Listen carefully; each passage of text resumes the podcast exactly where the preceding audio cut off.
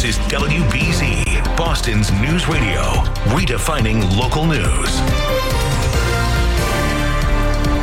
It's 20 degrees, real feels in the single digits, and we're starting to see some flurries in Boston at 4 o'clock.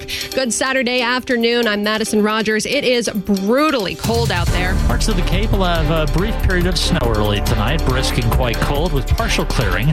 Lows from 10 in some of the colder inland suburbs to 16 at the coast. That is AccuWeather's Carrie Schwindenhammer. We will have more coming up with the four day forecast.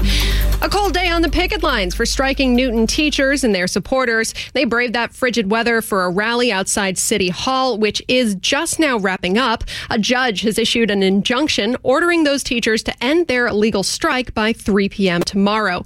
Educators left the classroom and closed up more than 20 schools yesterday. They've been working without a contract since August. The union and the district are back at the bargaining table right now with negotiations expected to continue into the evening. And we will keep you up to date here on WBZ.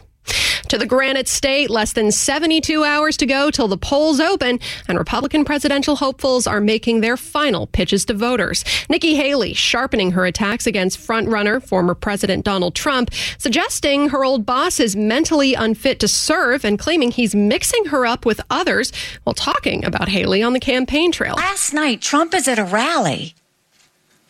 And he's going on and on mentioning me multiple times as to why I didn't take security during the Capitol riots. Why I didn't handle January 6th better. I wasn't even in DC in, on January 6th. I wasn't in office then. Polls still put Mr. Trump in the lead in New Hampshire, though that lead has been slimming. Haley is due to hold a rally at 7 in Nashua tonight. There's a MAGA rally at the same time in Manchester. Helping communities rebuild from devastating flooding. Today, the Healey administration says it's releasing the first $10 million of state disaster relief funding for communities that were damaged last year.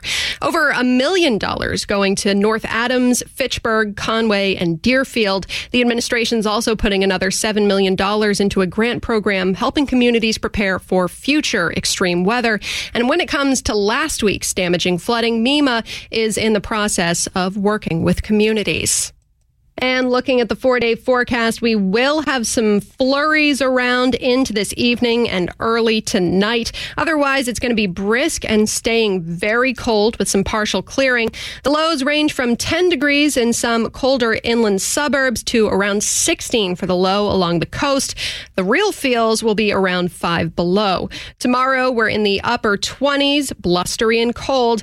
Then Monday, it's upper 30s for the high, sun and clouds warming up a bit in the afternoon. It's mostly cloudy for Tuesday with a wintry mix of snow, sleet, and rain arriving in the afternoon, staying milder with a high around 41. And right now, we're seeing flurries around in Boston and in those points north and west. It is 20 degrees here in Boston, feeling like 8 with the snow picking up speed at 404. The Boston Palestine Film Festival was supposed to happen back in October. It was canceled because of the war in Gaza and Israel. And as WBZ Suzanne Sausville tells us, it's back on, happening now. I spoke with the festival's director of programming, Michael Maria. Which is your favorite film? That's really hard to ask. It's easy to ask. It's, it's easy to ask, to hard to answer. So uh, I have to point this year to Alam, our opening film.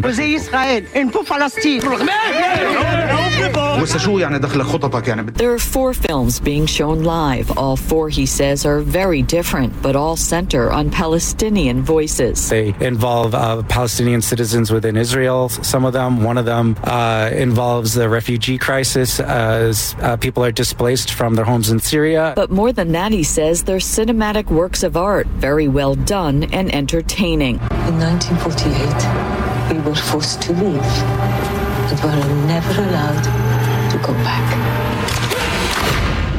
The festival ends on Thursday. Suzanne Sausville, WBZ, Boston's News Radio. Israeli Prime Minister Benjamin Netanyahu is out with a statement today opposing any form of Palestinian sovereignty in post war Gaza. This appears to rebuff statements from President Biden. The two leaders spoke directly yesterday for the first time in nearly a month. The president still believes in the promise and the possibility of a two state solution. Fundamental differences have emerged in the two leaders' visions for Gaza once Israel's war with Hamas ends. Good friends and allies can have those kinds of candid, forthright discussions, and we do. National Security Security Council spokesman John Kirby. It's not going to change the president's view that the best long term solution for regional security, particularly the security of the Israeli people, uh, is a free and independent Palestinian state. Netanyahu says he's told U.S. officials in plain terms he opposes the establishment of a Palestinian state as part of any post war plan. Kirby again. You can't do that uh, without also talking about the aspirations of the Palestinian people and what that needs to look like for them.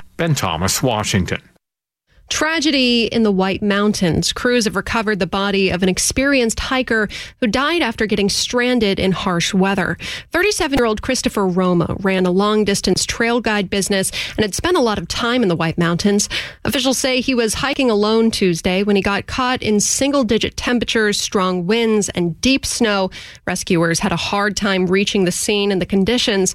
New Hampshire Fish and Game recommending hikers bring traction devices and snowshoes.